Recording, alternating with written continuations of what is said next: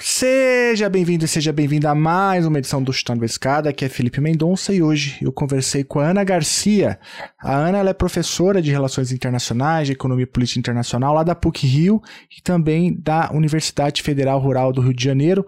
Além de tudo, ela é nada mais nada menos do que a diretora do BRICS Policy Center, no momento onde o BRICS ganha uma nova dimensão, ganha um novo momento com a expansão do bloco, com a adesão aí de países como Argentina, Arábia Saudita, Saudita, Egito, Emirados Árabes Unidos, a Etiópia e o Irã.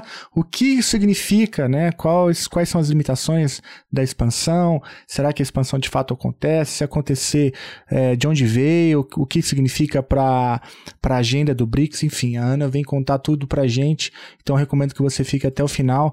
A Ana, além de tudo, além de ser diretora do BRICS Policenter, é uma grande especialista no assunto e também na área de economia política internacional, então a leitura dela é sempre muito qualificada. Eu recomendo que você leia tudo da Ana, tá bom? Olha, antes da gente ir pro papo, se você puder ajudar o Chutando a Escada, é muito simples. Entra lá em www.chutandoaescada.com.br barra apoio e lá você vai encontrar formas de ajudar o Chutando a Escada. É, você pode também ajudar compartilhando esse episódio sobre o BRICS, sobre a expansão do BRICS lá com aquele teu amigo interessado no assunto, tá bom? Isso também ajuda bastante a gente aqui. Então vamos lá, vamos pro papo então com vocês, Ana Garcia falando sobre a expansão do BRICS.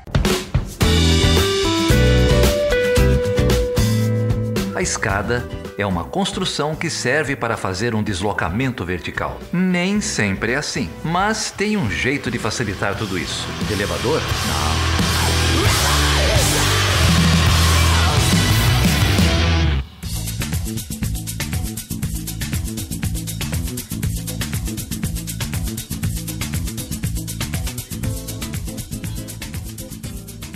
Pô, eu tô com a deusa da economia política internacional.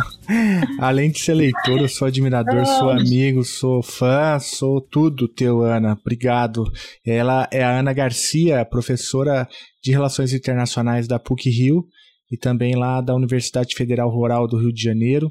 E também é nada mais nada menos do que a diretora do BRICS Policy Center. É, e é um tema que tá na, tá na agenda, né, né Ana? É, obrigado por topar falar comigo, viu? Tô muito feliz. Ô, Felipe, muito obrigada pelo elogio primeiro. Mas para mim é um prazer, e na verdade eu que estou aprendendo o tempo todo com você. Então aqui é um lugar de troca e te agradeço pelo convite, poder estar aqui expondo algumas ideias gerais aí dessa conjuntura turbulenta. Obrigado, obrigado. Olha, a Ana já esteve no Chutando a Escada, aqui ela falou sobre o IED brasileiro na África, que aliás é uma pesquisa que a Ana desenvolve já há muitos anos, eu convido você a, a ouvir, caso tenha interesse no, no assunto, mas hoje a gente está aqui para te ouvir sobre os últimos acontecimentos aí da política externa brasileira e também o que aconteceu na cúpula do BRICS, né, que aconteceu recentemente lá na África do Sul e que é, acabou expandindo o bloco é, e a gente quer te ouvir um pouco falar sobre tudo isso. Mas antes de, de te perguntar sobre o que, que significa expansão, é, o que, que isso significa para o Brasil, para a China, para o próprio bloco, né? Eu queria, é, Ana, se você pudesse, sei lá, talvez um ouvinte tenha acabado de pousar no planeta Terra e não, e não entende um pouco o contexto dos BRICS, né?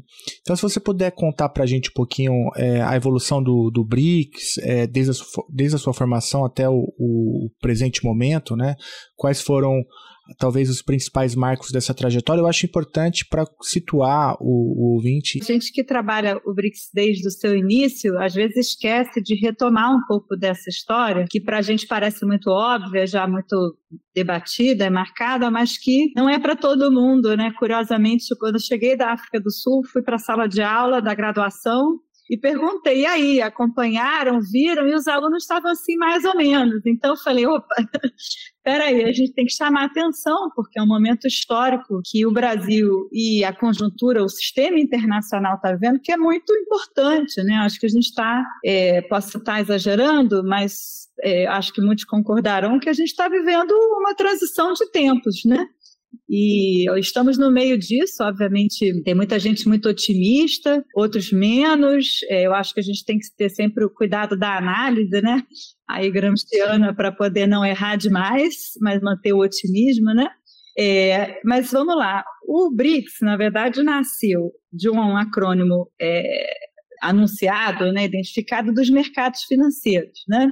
Foi lá o famoso economista do Goldman Sachs, Jim O'Neill, né, o nome dele, que junto com outro economista lançaram um paper desse bem de banco, né? Quando a gente lê aquela linguagem bem do mercado financeiro, mas é, olhando o quê? Quais seriam os mercados promissores para investimentos futuros, né? Para acumulação de capital futuro e olhava para aquelas grandes economias é, do chamado sul global que cresciam com altas taxas né, e que aí é, eram, eram é, é, tendências né, de grandes economias com crescimento exponencial dali a, a 50 anos. Né? Então, deram esse acrônimo de BRICS, que significa tijolos, né, os tijolos aí do mercado internacional. Isso chamou a atenção, porque o Brasil estava incluído, e quando a gente é incluído no cenário internacional mais amplo, a gente fica feliz, né? É, mas não acontecia muita coisa é, em torno disso, até que os países começaram a se encontrar. E aí eu vou chamar a atenção para uma articulação é, relevante que foi pré-BRICS, que foi a articulação IBAS, né? Brasil, Índia e África do Sul,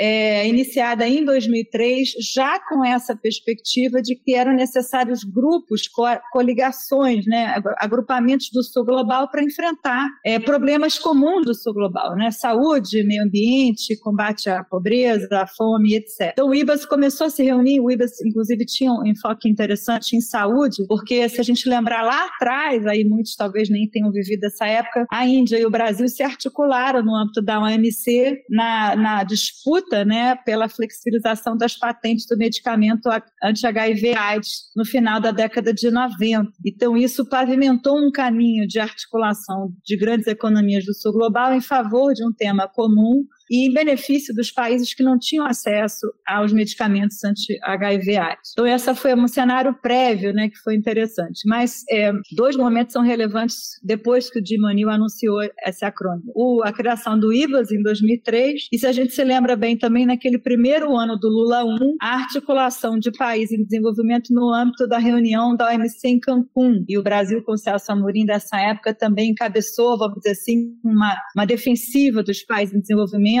em prol de outros termos né, do, do, livre comércio. Então, a gente vê um Brasil com protagonismo, como uma, uma espécie de voz né, é, é, de demandas e de anseios dos países em desenvolvimento, dos países do sul global, é, nessas áreas é, multilaterais. E aí, eu costumo dizer que é o seguinte: até então não tinha BRICS, né? ninguém valorizava, não era algo que a gente desse tanta relevância. O momento mais importante foi o momento da crise financeira internacional de 2007, 2008, que teve seu epicentro nos Estados Unidos, depois se alastrou e a gente viu o que aconteceu lá, chegando até a Grécia em 2012, né? Vamos dizer assim, a crise ela se torna efetivamente global e ela não é mais só financeira, ela também é econômica e, e etc mas a crise de é, sobre em que medida a gente estaria vivendo o, é, o fim real né, da, da hegemonia norte-americana e a ascensão de potências emergentes, em particular a China, como um novo polo né, de dinamismo econômico que pudesse se tornar um polo de dinamismo também político internacional. Então a crise deslancha uma discussão sobre hegemonia, contra-hegemonia, países emergentes, declínio final né, da hegemonia americana, um debate que se alastrava desde a década de 70. E aí, curiosamente, é a Rússia de Putin que convoca, né, convida aí a primeira reunião de chefes de Estado dos BRICS é, em 2009, em Caterimburgo, na Rússia, e a partir de então, né, a, com muito, é, muita atenção global ou com menos atenção global, já temos aí 15 anos de cúpulas anuais né, de chefes de Estado dos países que compõem os BRICS. E nunca ocorreu o que aconteceu agora no G20, que um deles se ausentou. Todos eles foram em todos, né? inclusive durante o governo Bolsonaro. Depois a gente pode falar um pouco sobre isso, porque havia né, um, grande alarde né, do que, que seria aí os BRICS quando houve o golpe e a ascensão do, do Temer e logo depois do Bolsonaro. É, mas o que, que eu queria destacar, então, nesse processo todo? Você vai ter Caterimburgo, iniciando isso, depois você vai ter Brasília, e daí vai dentro do acrônimo, né? aí seguindo os cinco países. É, você vai ter, num primeiro momento, a primeira expansão dos BRICS em 2011, é, com o convite para a entrada da África do Sul. E esse momento de expansão, ele não foi, não houve nenhum tipo de contestação. Já era uma agenda da China. A China já estava muito presente no continente africano, já há mais de uma década, né? É, e os outros países viram como muito natural e, inclusive, necessário uma representação africana nesses países que já não era mais apenas aí um foco do mercado financeiro, era um grupo de países que viam que, que, eles tinham um papel político também a partir aí da crise de 2008. É, então, a África do Sul se integra aos BRICS em 2011 e depois você vai ter momentos importantes. Eu destacaria o primeiro anúncio da criação do NDB na cúpula de Nova Delhi em 2012 e apenas dois anos depois, isso é muito rápido, né? Quando a gente vê aí a, a histórico de criação de organizações internacionais, é, a criação do NDB, do novo Banco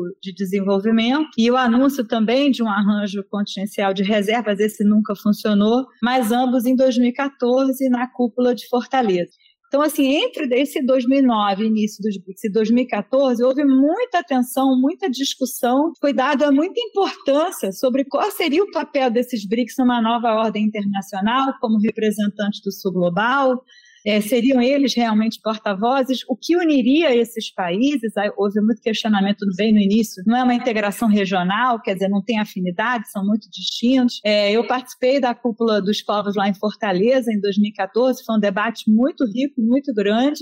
E depois disso a gente vê um certo declínio, tanto de interesse geral, meios de comunicação, como também de interesse, grande medida também acadêmico. Né? As discussões sobre BRICS vão decaindo, só alguns, como eu, mantiveram aí suas produções sobre os BRICS. É, e aí, enfim, depois a gente pode falar um pouco mais.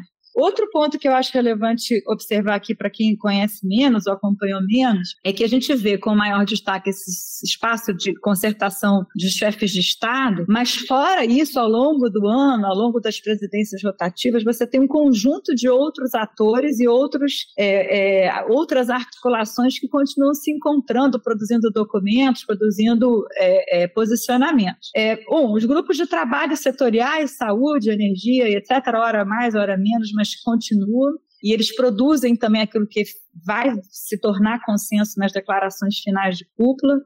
Você vai ter o fórum empresarial e o conselho empresarial, esse é muito importante. A gente está dando pouquíssima atenção. Eu tenho uma aluna de mestrado que fez uma dissertação muito boa sobre isso. O conselho empresarial ele permanece, ele produz documentos, ele produz demandas, ele tem um memorando de entendimento com o banco dos BRICS, então ele vai vindo é, e ele tem um fórum que ocorre sempre em paralelo à cúpula de chefes de Estado. Eu cheguei em Johannesburgo agora em agosto, o aeroporto era assim, fórum empresarial.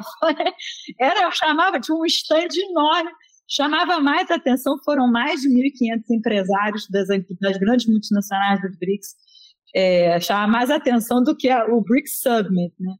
É, aí você vai ter aí os fóruns acadêmicos, fóruns de think tanks, é, claro, o próprio banco, e você vai ter o espaço que é, foi o espaço é, é, organizado pelos chefes de Estado que a gente chama de chapa branca, que é o Silvio BRICS, porque ele ocorre em reação ao chamado People's BRICS, na África do Sul eles chamam de BRICS from Below, que é o espaço dos movimentos sociais. Então houve um primeiro BRICS from Below na cúpula de Durban, em 2013, na África do Sul. É, depois houve em Fortaleza, no Brasil, uma cúpula dos povos, e aí em 2015, quando era na Rússia, a cúpula de UFA, o Putin falou, não, eu organizo. e criou o Civil BRICS. E aí, desde então, você fica, na verdade, com essa coisa dupla, porque também muitas ONGs terminam participando né, do Civil BRICS e participando do, do fórum do, do, dos, da cúpula dos povos, né, como a gente chama em português. Então, assim, esse é um quadro bem geral. E a minha avaliação, só para dar um último aspecto da, desses 15 anos aí, é que o BRICS ele passa de ser um grupo com é, uma demanda econômica mais à frente, demanda pela reforma das instituições financeiras laterais, em particular o FMI, por mais cotas e representatividade, por mais assento, etc., para ser um BRICS com um viés cada vez mais geopolítico que hoje se consolida e, e é incontestável. Né? A gente pode depois aprofundar essa, essa leitura. Claro, faremos isso. Mas antes, nessa trajetória toda que você é, narrou para gente, né, desde ali de 2009 a, passando pela UND, UNDB até o, a, a, cúpula agora de, na, que ocorreu na África do Sul, você mencionou a, a posição brasileira pós-golpe, né, é, passando por Temer e Bolsonaro. Por que, que você destacou, então, essa, esse capítulo da, da, da política externa brasileira? A gente, claro, já trabalhou bastante aqui como que, talvez, assim, termos gerais, né? Para ficar, para ficar numa, numa crítica leve, né? O, esses governos eles tinham ali uma, uma leitura pró-Ocidente, né? É, e, portanto, com uma perspectiva de distanciamento de fóruns ou iniciativas que se colocassem, sei lá, a favor do Sul Global, a favor do, do, de, de outras de alternativas né, à ordem liberal internacional. É por aí ou tem alguma outra coisa que eu não captei? É porque o que, que ocorre? Os governos Lula 1, 2 e Dilma, eles ainda davam uma roupagem mais de solidariedade sul-sul, de relações sul-sul, é uma roupagem um pouco mais, aí vou usar um termo ruim, mas me foge outro, mais ideológica mesmo, as essas articulações que não são né, criadas ou, ou nem não têm como membros os países do norte global.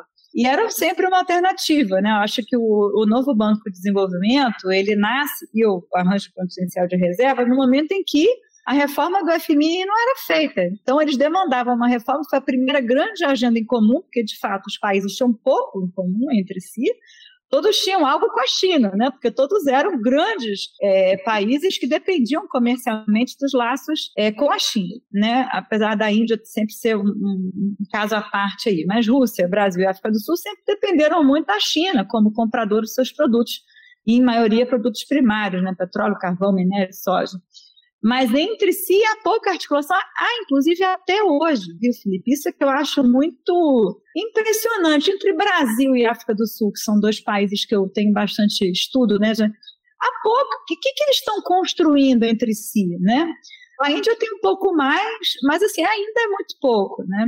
Então, acho que a China sempre foi um grande epicentro de atração e de manutenção da importância dos BRICS para esses países. Por quê? Porque é um espaço de interlocução privilegiado. Você imagina você ter uma agenda que anualmente você encontra o Xi Jinping sempre, né? E aí você encontra também o outro, o outro, o outro e articula ali ideias comuns que podem vir te ajudar, por exemplo, a garantir de alguma forma, em algum momento, um assento no Conselho de Segurança. Então, essa era a grande demanda do governo brasileiro, mas essa roupagem do Sul-Sul e da alternativa teve muito presente nas narrativas dos governos Lula e Dilma. E aí, obviamente, eles mudam por completa roupagem, continua sendo ideológica, mas para o outro lado, é a partir dos governos Temer e Bolsonaro. Mas eu tenho algumas observações aí. Primeiro, o, o não sei se você vai lembrar aquela fala do Zé Serra, né, que ele errou. Lembro, não, clássica, que não clássica. Viralizou, ele incluiu a Argentina. Mal sabia sabíamos que já estava. Ele tá. Quando o Sérgio incluiu a Argentina no BRICS, ele já era mais esperto que a gente. Ele estava prevendo, né? Já. Ah, ele já estava, né? Não estava legal da cabeça. É. E aí não lembrava o que significava o BRICS. Mas o que eles falavam claramente, aí a Luísa Nunes deu continuidade durante o governo Temer, a gente quer os parceiros tradicionais. Foi para os Estados Unidos, foi reativar relações com os americanos, com a Europa, mas nunca abriu mão da China, porque eles não podem, pragmaticamente, prejudicar a economia brasileira. O setor todo do agronegócio depende da China, o setor todo da mineração depende da China. Então, eles também, é, é aquela situação muito, muito complexa. Né? E, e aí isso veio para o governo Bolsonaro com aquela, enfim, postura patética do Eduardo Bolsonaro, bater continência para a bandeira americana, aquela coisa absolutamente ridícula, é, mas que, ao mesmo tempo, esbarrava na contradição de que o setor interno da economia brasileira que mais o apoiava era o agro. É e era. Então ele não pode prejudicar. A China não pode dizer, ah, não compro mais, vou plantar soja na Tanzânia, que nem começou a fazer, vou comprar soja da Argentina. Precisa da soja brasileira, mas vai tentar criar alternativas, né? Então, ali tinha, na verdade, uma corda bamba né, para o próprio Bolsonaro. Agora, o que, que ocorreu que eu acho muito curioso? Né? Você se lembra bem, Bolsonaro foi à Rússia logo antes da guerra, na, logo antes da invasão do Putin na Ucrânia. Então há um laço curioso do trumpismo americano com Putin contra a China que Bolsonaro seguiu. Se você se lembra bem, o Trump sempre manteve boas relações com Putin. Quem o Trump queria cortar e, e, e de, de, de couple, né, como ele chamou, era com a China. Então, é, o Bolsonaro ficou nessa situação muito ambígua. Ele continuou mantendo, né, sem nenhuma roupagem ideológica, sem qualquer sem chamar muita atenção, era um BRICS de low profile, né? mas continuou mantendo a atuação do Brasil nesse espaço. Aí veio a pandemia e aí facilitou, entre várias aspas, que você não tinha que viajar, que, que apertar a mão do Xi Jinping ao vivo e etc.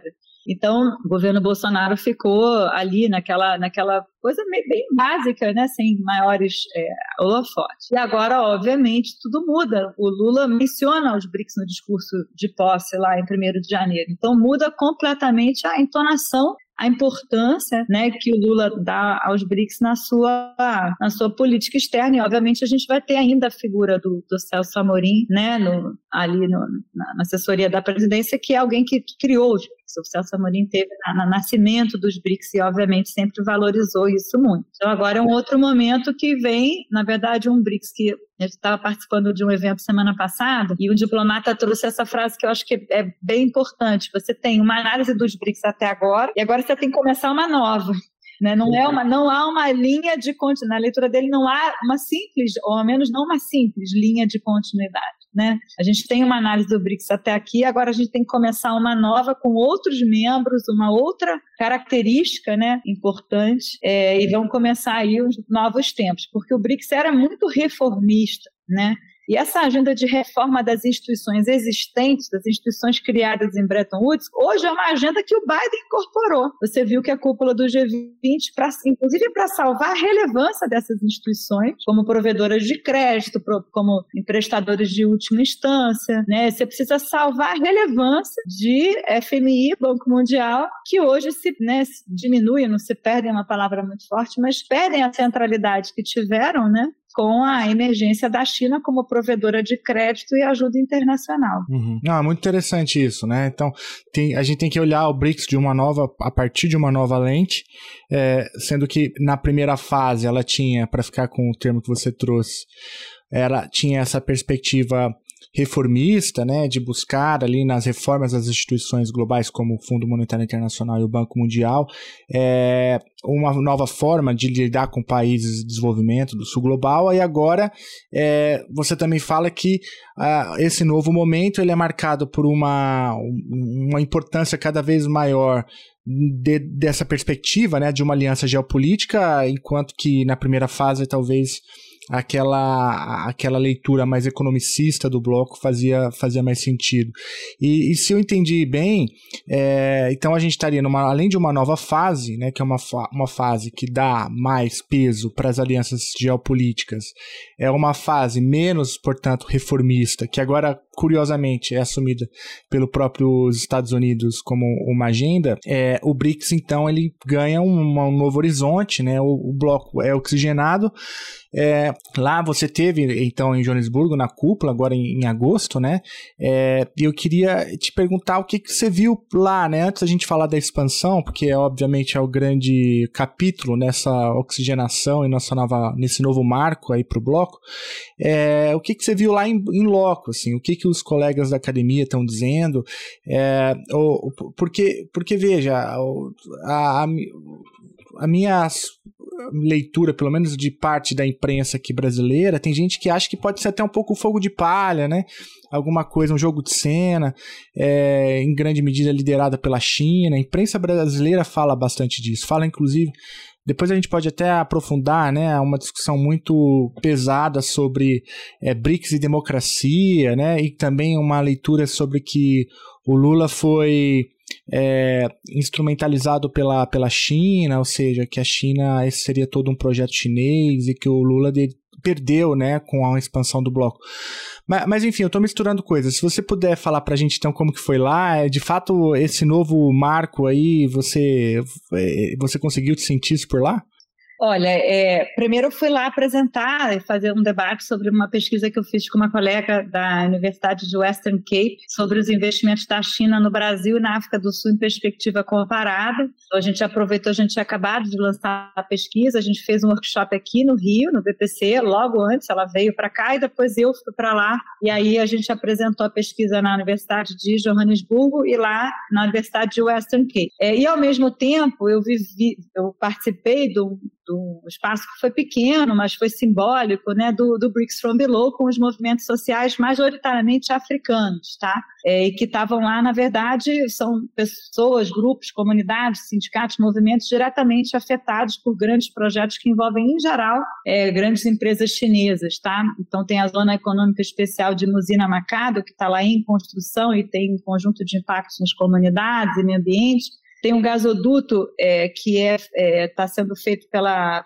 Total francesa, junto com a Sinop chinesa, empresa de petróleo, com financiamento do Standard Bank, que cruza a Tanzânia, Uganda, e estava lá a população atingida. Então, era um bem from below, e foi muito interessante vivenciar, apesar de pequeno, né, não teve grande impacto lá para os movimentos, teve, porque traz uma voz que a gente não escuta aqui no Brasil com tanta evidência, né, que eu costumo dizer, para quero me estender muito nisso, mas que a gente tem três, escrevi agora para o Latinoamérica 21, três níveis de análise para tentar analisar os BRICS, nenhum deles é o certo integralmente ou o errado integralmente, são três formas distintas. A primeira é essa desde cima, né, a análise mais próxima do, da geopolítica, que a gente vai chamar do realismo nas RIs, toma os estados nacionais como dados coesos e estão ali no sistema internacional competitivo buscando acumular poder militar, político, econômico, etc. Nesse olhar, os BRICS estão no enfrentamento cada vez maior com as potências ocidentais. Depois a gente pode aprofundar esse, esse aspecto geopolítico, eu acho interessante, quando isso começa. Né?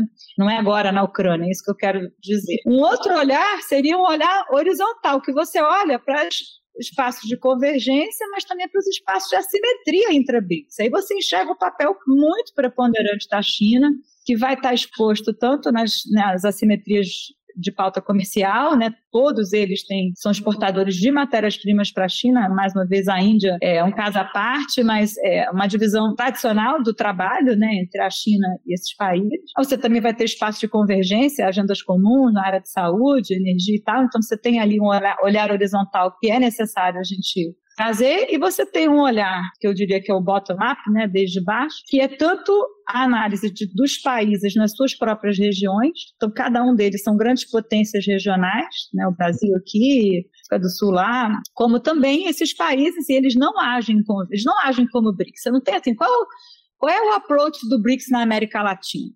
Tem. É cada um individualmente, é disputa por mercado, acesso a matérias-primas. E vamos embora, capitalismo, né, business as usual, né? Qual é o approach do BRICS comum na África? Teve na cúpula essa ideia, né? Mas cada país individualmente vai ter a sua entrada. Você viu que o Putin convocou um fórum Rússia, África, a Índia tem o seu, a China tem o seu histórico, o Brasil está tentando um espaço aí muito incipiente. Então, eles não têm uma política comum, né? Então, e aí você vai ter também os, né, os, as forças sociais, as comunidades, os trabalhadores que vão estar nas suas lutas, né, desde os seus locais e dos seus territórios. Eu acho que os BRICS, quando eles pousam nos territórios, também têm as suas dinâmicas.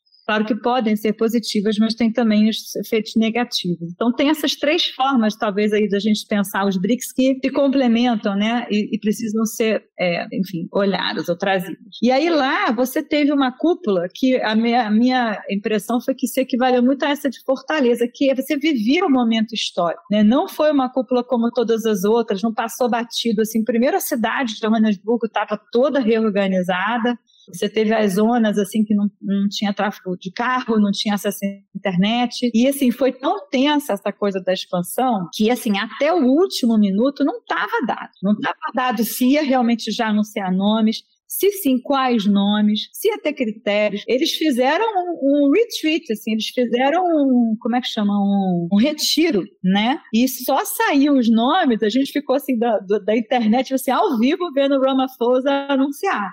Saiu na madrugada, né? Um dos meios sul-africanos, o meio linguagem, soltou, e de manhã a gente viu, e depois o Ramaphosa foi para a TV umas 10 da manhã, e aí ele anunciou os seis nomes. Mas até então era tipo assim, a gente brincava que era aposta de jogo de futebol, né? Vai entrar, não vai entrar, quem vai entrar, o porquê. E a minha aposta era que eles iam dar uma sinalização muito positiva sobre a expansão, mas que eles iam dar, na verdade, um tempo para anunciar os nomes. Eu não imaginei que eles já anunciariam. E a minha impressão, validada aí com alguns colegas mesmo do meio diplomático, foi assim, né? Esse é o meu, eu quero esse, esse dentro, o outro vai trazer esse é o meu, então vamos negociar um a um. E assim, a verdade é que até eles chegarem a critérios, eles já teriam chegado aos países. Então, eles foram por países. É, é, é power politics, né? Ali eu quero esse, eu não quero esse, ah, não, esse eu não posso. Então, assim, foi realmente na madrugada lá do 23 para 24 de agosto, algo assim, ou 24 para 25, agora eu não, não me lembro. E aí, assim, todo mundo muito tomado, né? Assim, as, todo mundo sabia da cúpula, todo mundo conversava, estava muito presente. E lá está tendo outra vivência interessante lá na África do Sul, é que eles estão vivendo os grandes apagões elétricos já há meses, né? É o load shedding que eles chamam. E é terrível, porque é uma, é uma grande empresa estatal, a ESCOM, que, enfim, já foi é, sanada, depois voltou a ter corrupção, e aí teve é, muitas falhas técnicas, né, que ninguém consegue. A leitura dos meus colegas professores é que é impossível sanar. Assim, é porque tem muito, tem tanto o elemento corrupção como tem o elemento técnico que, assim, é, eles não, não têm é, não tem luz no fim do túnel para resolver esse problema. Então eles têm que lidar, já tem um aplicativo, e aí eles já sabem que horas vai apagar a luz no dia pelo aplicativo, então você já tem que se organizar para isso. E aí, quando o Xi Jinping, na verdade, a grande estrela é o Xi Jinping, não tem jeito. Então, quando o Xi Jinping, Xi Jinping pousa na África do Sul, ele é recebido tapete vermelho, o Ramaphosa está lá para recebê-lo, e ele anuncia que vai dar um desembolso grande para ajudar esse problema. Pronto, ele, ele ganha os holofotes, está todo mundo, de todas as classes sociais, vive o problema de, dos apagões elétricos. Né? E aí foi muito curioso, porque, é, primeiro isso do aplicativo e tal, mas o que, que eles estão vivendo? Eles estão vivendo uma transição energética forçosa, pelo menos para as classes médias, né, médias altas. O governo está dando um subsídio enorme para o pessoal adquirir placa solar e implementar as placas solares dentro de casa. Então, você vai na casa dos professores, quer dizer, como, como a gente, que não vai ter dinheiro nunca para botar placa solar dentro de casa, eles têm assim, um financiamento de muitos anos para pagar e todos já com placa solar, de modo que eles já têm luz e internet, mesmo nos horários do, do apagão. Eles só não podem lá, lavar roupa, botar coisa no forno, utilizar muito, mas já estão tendo é, essa transição para as placas solares muito antes da gente, quem pode, né? Quem tem o poder aquisitivo. É, e outra vivência do local, que assim, eu gosto muito de fazer essa observação, né? Assim, em Cape Town você passa por muitas favelas, elas são muito horizontais, e não eram favelas que tinham é, é, banheiro, água, e a pandemia forçou também um pouco isso. Então você vê aqueles banheiros químicos, sabe, que a gente vê na rua e em show, você vê tudo assim nas favelas, assim, você vê quando você passa né, por fora. Tudo isso também é resultado da, da pandemia para eles, né, enfim, tentarem implementar alguma política sanitária. Então, assim, tem muitas questões né, que têm a ver com a própria realidade sul-africana e eu acho que esse encontro dos movimentos locais, movimentos sociais, eles cantam, eles são muito fortes, é né? muito emocionante você ver comunidade de base que pega ônibus, viaja vai para a capital e faz um ato, faz um protesto. Eles são muito com muito canto, muita palavra de ordem, é muito emocionante assim ver. E como tudo que tem a ver com o BRICS também tem a ver com os problemas que são locais deles, né? Se a China anuncia uma ajuda para acabar com os apagões elétricos, é melhorar a vida de todo mundo, tá? Então é uma grande, uma grande questão. Não, é muito interessante essa sua vivência, né? Porque dá para dá pra ver várias coisas aí. As relações intra-BRICS, a relação é, que a China tem com o BRICS, né? A influência chinesa, dá para entender papel que a sociedade civil tem também, né? Com, em relação as perspectivas que o bloco pode trazer para o desenvolvimento. É, e também, na primeira parte da tua fala, achei muito interessante como você organiza o debate. Né? Você tem uma visão que é top-down, né, uma visão de cima, é, tem uma, uma, uma, visão lateral, horizontal, e tem uma visão vertical, e, e, o BRIC significa coisas diferentes a depender de quando, é, de, de, de, de que ótica você a, faz a análise. Né? É, e aí eu queria entrar na discussão do, da expansão. Você mesmo, no relato que fez, né, é, me parece que ficou ali na perspectiva lateral, horizontal, né? porque não houve um critério é, um critério, enfim, pensado e onde todas as candidaturas foi analisada e se chegou naquela composição, né? Que a gente viu aqui com a inclusão. É, ai, me ajuda se eu esquecer alguém, mas é a Argentina, a Arábia Saudita, o Emirados Árabes Unidos, o Egito, a Etiópia e tá faltando Tá faltando o Irã. É, o Irã. O Irã, tá faltando. Isso, o Irã. Foi mais ou menos um, uma lógica desse, né? Olha, eu, se, se, se, o seu amigo vai entrar, eu também imagino que o Brasil tenha feito pressão para que a Argentina é, entrasse, né? Então essa foi, é, de certo, o pleito da, da, da diplomacia brasileira. É, mas além disso, assim, como que você enquadra então a expansão é, do BRICS nessas outras duas visões, né, da visão a partir de cima e essa, e essa visão vertical. É, enfim, não sei se eu me fiz claro, né, mas a, a ideia era fazer esse exercício, né, de usar as três possibilidades ali que você trouxe para a discussão é, e tentar tratar a expansão a partir delas. Você acha que dá? Então, claro, é, esse olhar mais de cima, né, um olhar mais da geopolítica, da, um olhar mais do realismo, né, dos estados nacionais, é, ele vai ser sempre foi muito muito claro, né, tem muita gente que foi muito otimista quanto ao potencial dos BRICS de ser uma contra-hegemonia, né, ao poder é, dos Estados Unidos, hoje a gente vai chamar mais de Ocidente, né?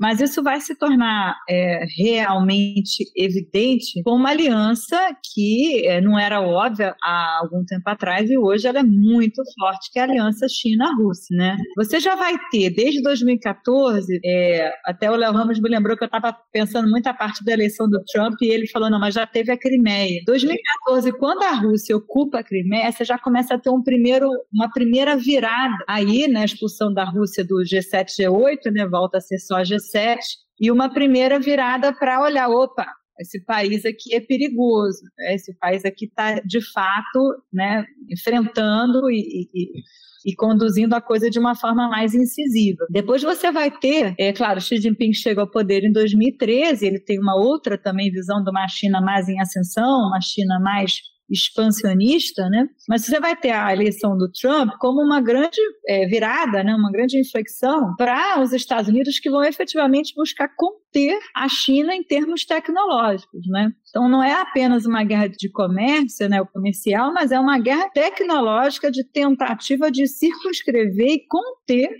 fusões e aquisições de empresas líderes em certos setores é, tecnológicos para não serem adquiridas por empresas chinesas. Você vai ter a proibição né, de tecnologias chinesas em vários setores e países. Você vai ter enfrentamento real de contenção à China. Então, você já vai ter dentro do bloco BRICS dois países é, de, vamos dizer assim, preocupação, no mínimo, né, é, para os americanos. E aí, com a invasão da Ucrânia, aí não tem mais jeito, né? Você vai ter uma aliança é, China-Rússia que, incontestavelmente, é uma aliança de enfrentamento, de contestação.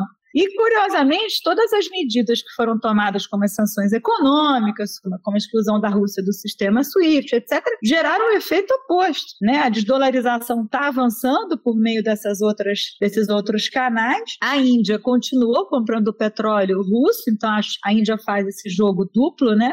se aproxima do Biden, tem também o seu tapete vermelho lá nos Estados Unidos, o Modi fala no Congresso americano, mas está aqui bancando a Rússia tem uma aliança histórica com a Rússia. E a China lá. Então, assim, o que, que você vai ter? É, é, então, o, o, olhar geopolítico. Né? Cada vez mais um BRICS impulsionado por essas características de maior enfrentamento, de maior incidência e de maior expansão internacional. E no olhar horizontal, um BRICS cada vez mais com uma preponderância da China, agora com o seu aliado Rússia, e as tensões enormes com a Índia. Né? Aí a tensão Índia-China é impressionante. Já vinha desde lá de, de muitos anos, né? sempre foram é, tensões transfronteiriças ali na sua região, são duas potências asiáticas, etc. Mas hoje isso se acirrou muito. E o Modi está fazendo esse jogo complexo da geopolítica internacional. Né? Ele está no quadro com os americanos, ele está aliado agora a, a essa aliança da, do etanol, então, o G20 né, mostrou bastante essa tentativa da Índia de se autopromover, é, e, obviamente, a China não gosta, assim, a China não gosta de nenhum espaço em que ela não está, primeira coisa, né? Ou mesmo que ela não tenha uma preponderância maior. Então, eu já ouvi de alguns diplomatas brasileiros dizer, a China quer acabar com o IBAS, que é Brasil, Índia e África do Sul porque a China não quer nenhum espaço em que ela não esteja ali, né? Então, esse olhar horizontal vai te revelar tanto as alianças internas e articulações internas, quanto essas crescentes tensões e, e assimetrias, né? E agora, olhando para a expansão, quer dizer, você vai ter isso, é o amigo, do, se não é meu amigo, se é amigo do meu inimigo, é meu inimigo, né? Aquela história. É, o meu amigo. É, então você vai ter o Irã, que era a grande é, cartada da Rússia, né? Você vai ter os Emirados Árabes como a grande cartada da China, porque é um aliado dos Estados Unidos no Oriente Médio. E se se lembra, a China, pouco tempo atrás, ela mediou o restabelecimento das relações diplomáticas entre o Irã e a Arábia Saudita. Então, trouxe dois grandes produtores de petróleo que eram rivais para dentro dos BRICS, quer dizer, foi uma jogada impressionante. Aí você vai ter é, Emirados Árabes e Egito que já tinham entrado no, no, Banco de Desenvolvimento, né? Então isso era, vamos dizer assim, um pouco mais simples, né? Porque o seu peso econômico já contava é, bastante. A cartada da Etiópia foi importante, porque a Etiópia é sede da União Africana e eles terminaram agora, né, recentemente, de criar essa área continental de livre comércio africana, cuja sede é lá na Etiópia. Então se a África do Sul era uma porta de entrada para a África, agora essa porta é também a Etiópia, com muito mais folha. E aí o Brasil traz a Argentina, a minha leitura, que é uma,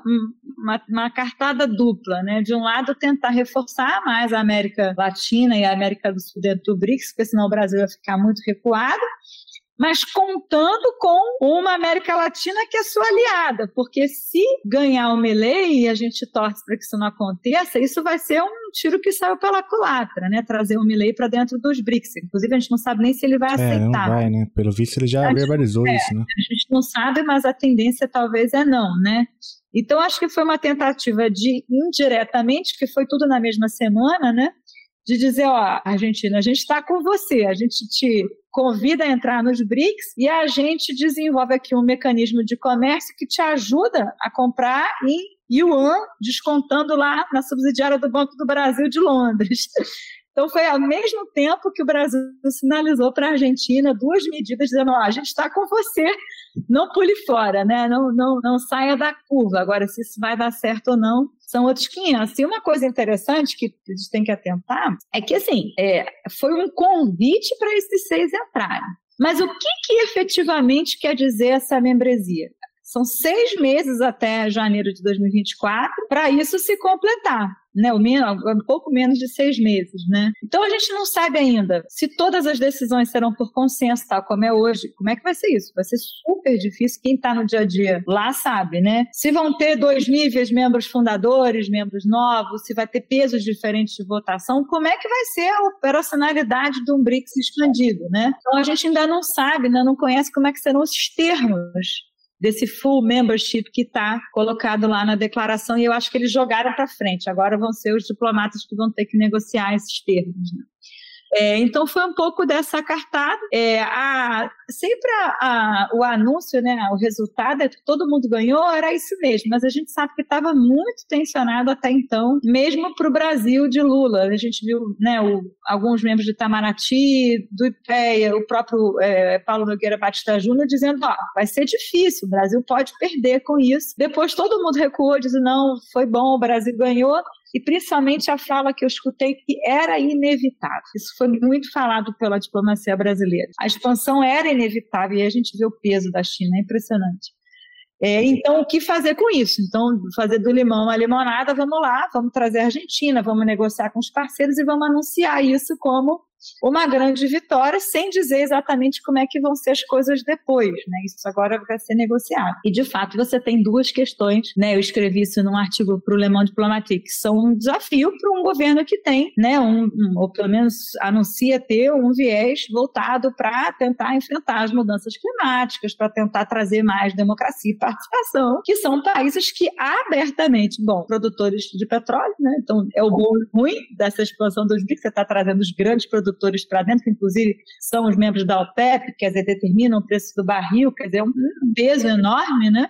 Mas para aquele que estava querendo falar, vamos fazer a COP30, anunciou agora o G20, uma das grandes questões é o enfrentamento às mudanças climáticas. Como fazer, né, com essa enorme, é, agora, é, é, política de, na verdade, manter um petróleo caro e etc. São países que dependem muito do petróleo. E o outro elemento que é um desafio para um governo Lula, mais uma vez, um governo mais autoritário, que não valoriza direito de gênero, direitos humanos, ok.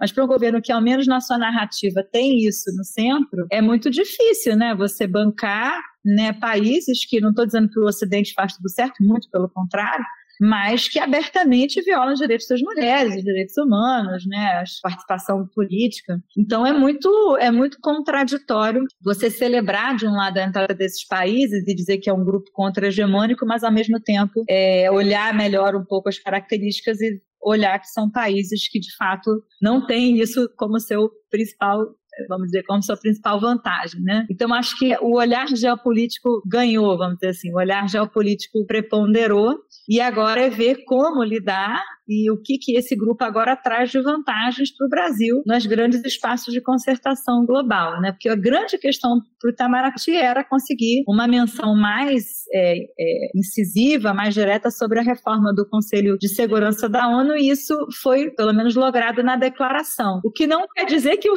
Conselho será reformado, por aí é outro passo.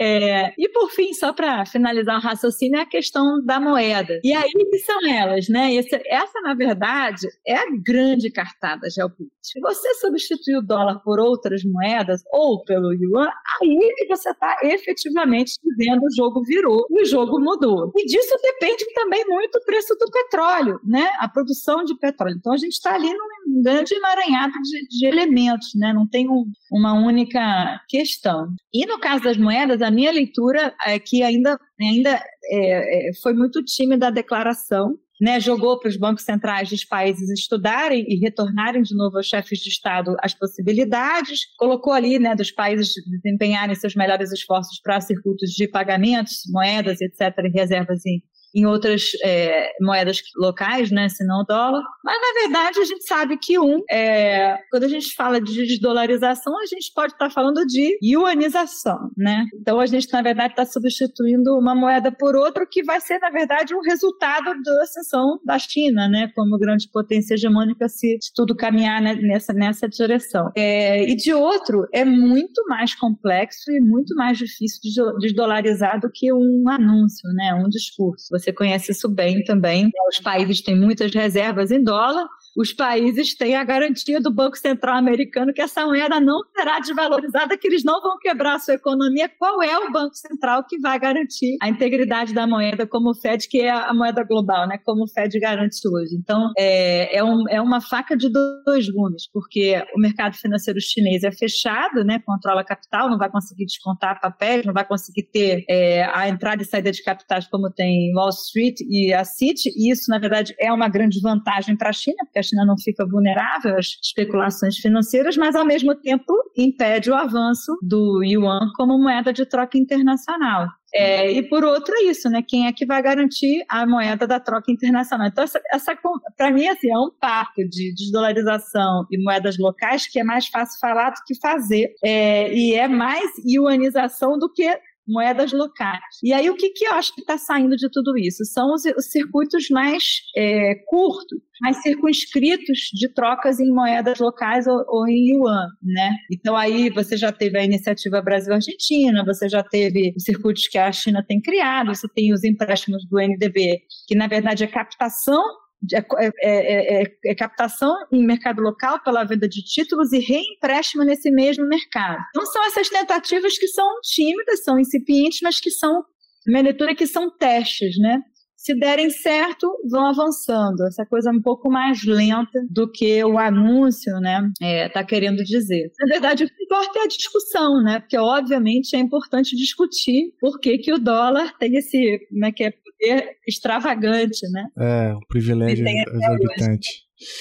É. é, é, e, aliás, recomendo muito o episódio aqui com a Débora Gaspar que ela conta por que o dólar é a moeda do mundo. Acho que é esse que é o, o episódio. O Chutando a Escada conta com apoio financeiro dos seus ouvintes. Para saber mais, acesse chutandoaescada.com.br barra apoio.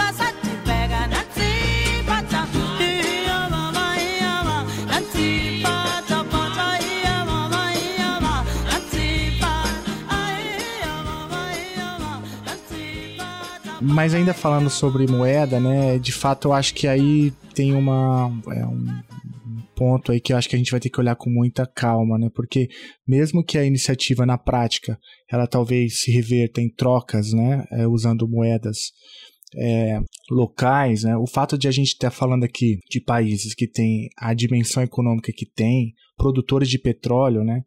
É, o simples fato de não transacionarem entre eles em dólar, eu acho que já é uma, uma é uma coisa importante, né? E eu fiquei, me chamou muito a atenção essa sua fala, é porque sei lá, eu não tenho eu não tenho lembrança assim de algo que tem o potencial de ser tão tão importante aí para a hegemonia do dólar desde a sua desde a pós-guerra, né? Desde Eu concordo plenamente uhum. contigo. E é só que isso ainda não acontece. Uhum. Isso está anunciado, né? isso, né? Isso está, vamos dizer assim, olha, é, vamos lá, vamos tentar trabalhar nesse sentido. Mas ainda não com os membros novos, ainda entre os membros fundadores. Mas de fato, como você falou, se isso vier a acontecer, realmente é o passo necessário para a desdolarização e aí isso vai ganhar velocidade. É, desde é o primeiro seria um primeiro passo contundente desde, desde Bretton Woods, né? mas, mas enfim, é, é, só queria fazer esse comentário. E aí, Ana, a, a gente já entrou na, na última pergunta que eu tinha preparado aqui, é que é justamente o futuro dos BRICS, para além né, da, da, dos desafios que você já colocou, né, da moeda, do que significa né, é, fazer parte de um bloco é, onde inúmeras, é, inúmeros países não têm nenhum respeito a, a direitos das minorias, não são democracias, é, e seja lá o que isso signifique, né? É, ou que tem dificuldade. Isso foi a imprensa brasileira colocou isso ao limite, né? O fato da, do, do BRICS autorizar o aumento é, de países, né, de um número maior de países não democráticos né, dentro do grupo.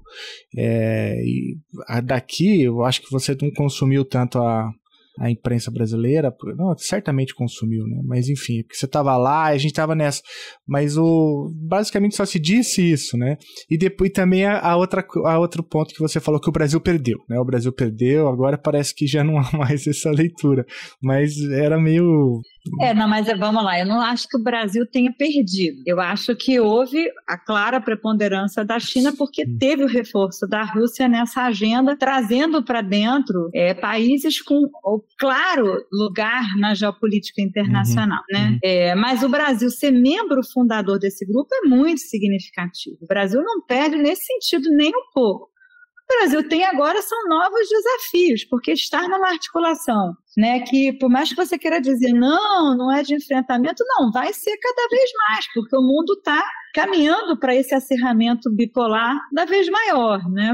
É, mas não necessariamente o Brasil perde com isso. Acho que é o, Brasil precisa tentar extrair o melhor disso para si. Eu acho que o problema é a gente ficar no nosso reme-reme muito pequenininho. Eu acho que a Índia está agindo para isso. A Índia está agindo para ganhar de todos os lados, né? A Índia vai ganhar com os americanos, vai ganhar com a China, vai ganhar com o BRICS, vai ganhar com outro. Quer dizer, vai tentar ao menos né, ter um projeto nacional de ganho, né, de extrair mais vantagens para si das tensões internacionais, não se alinhando estritamente nem a um lado nem a outro. Eu acho que o Brasil já está nesse caminho e precisa fazer isso mesmo. O Brasil está correto e não se alinhar em nenhum dos lados, né? É, eu acho que para todos é muito importante chegar ao momento de paz. É preciso cessar fogo na Ucrânia. O Brasil é capaz de, junto com outros, né, compor um grupo de mediação. O BRICS não foi capaz de fazer isso em 2022. Eu acho que isso deixou a desejar muito. A China ainda muito aí em volta com a crise da Covid lá atrás, no início de 2022 os outros países sem qualquer capacidade disso, a gente ainda tinha Bolsonaro aqui, era necessário tentar conter e tentar evitar a guerra, mas uma vez não sendo possível, agora é necessário. O Brasil tem essa expertise de mediação de conflitos, não sozinho, com um grupo maior. É, e acho que ninguém mais consegue, né? A guerra está chegando a um momento, acho que, de exaustão para todos.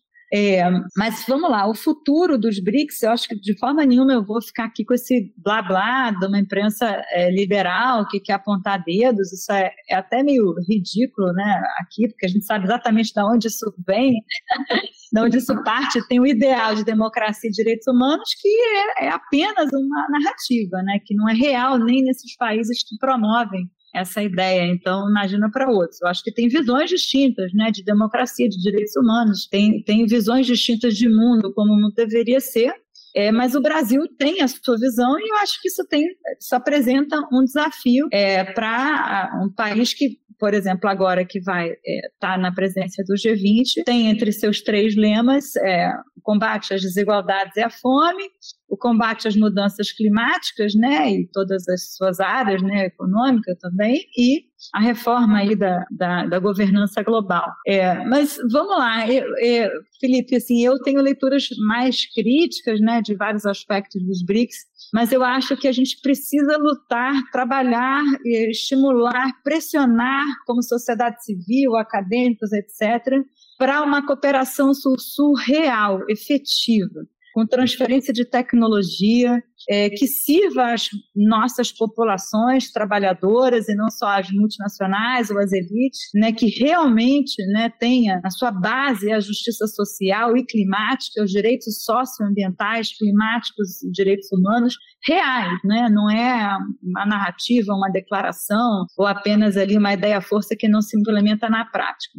Então, nós precisamos pressionar, né? Senão o mundo vai ficando empurrado aí para uma bipolaridade muito simplista, muito maniqueísta, muito dicotômica que não vê para além, né, do Ocidente versus Oriente. E eu acho que nós, como progressistas, né, e com olhando para o andar de baixo do mundo, né, da população que precisa trabalhar, que precisa do meio ambiente também para sobreviver, que precisa se alimentar, que precisa de direitos. A gente precisa lutar por uma cooperação sul-sul que atinja exatamente esses objetivos. Então, não é para dizer que o BRICS agora não serve mais para nada, ao contrário. Vamos lutar para que isso esteja no centro né, das relações sul-sul, que, obviamente, são muito mais promissoras, com um potencial muito maior do que as relações tradicionais norte-sul, sempre colonizadas colonizadoras, sempre é, assimétricas, como a gente conhece, né? A gente sabe que, inclusive, eles só cedem quando as relações sul-sul avançam, né?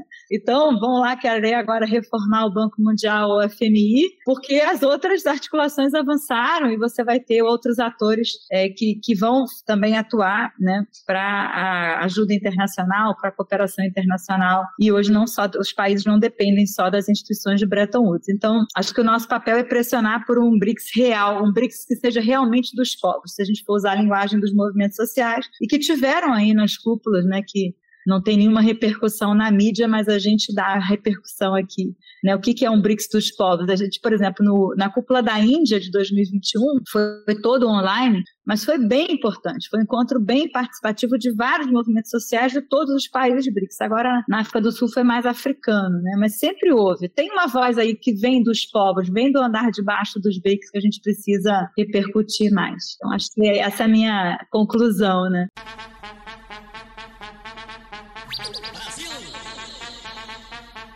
Bateram na voz novamente.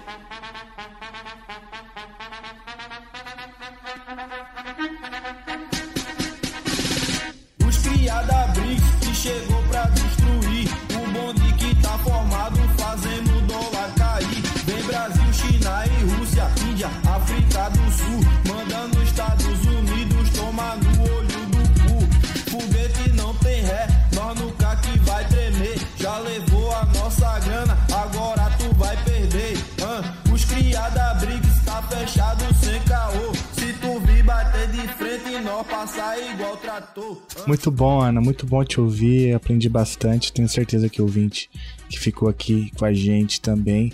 Tem muito desafio aí pela frente. Vamos ver o que vai acontecer em 2024, né? Primeiro, vamos saber se de fato os convites serão de fato efetivados, ratificados, quem que entra, se, haverá alguma baixa, né? Imagino que não. Eu aposto que não.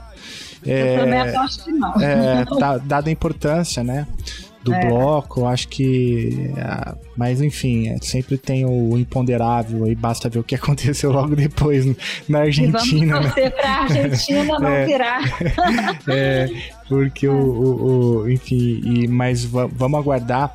E é sempre muito bom te ouvir, viu, Ana? Obrigado, obrigado demais por topar gravar essa entrevista comigo. Fiquei muito feliz. Muito eu obrigado. Eu agradeço mais o convite, a interlocução, a amizade, o espaço. Muito bom estar aqui. Volte sempre. Ó, se você não conhece Ana Garcia, pare tudo, leia tudo que ela já escreveu, porque você não vai se arrepender. Os criada briga está fechado sem caô. Se tu vir bater de frente, nós passar igual trator.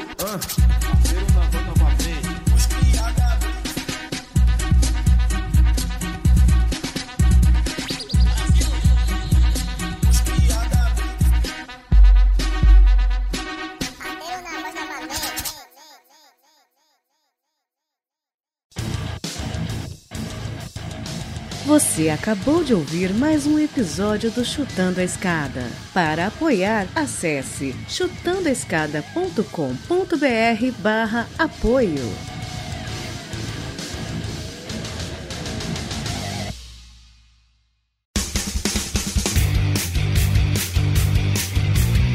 Cortes, edição de podcast.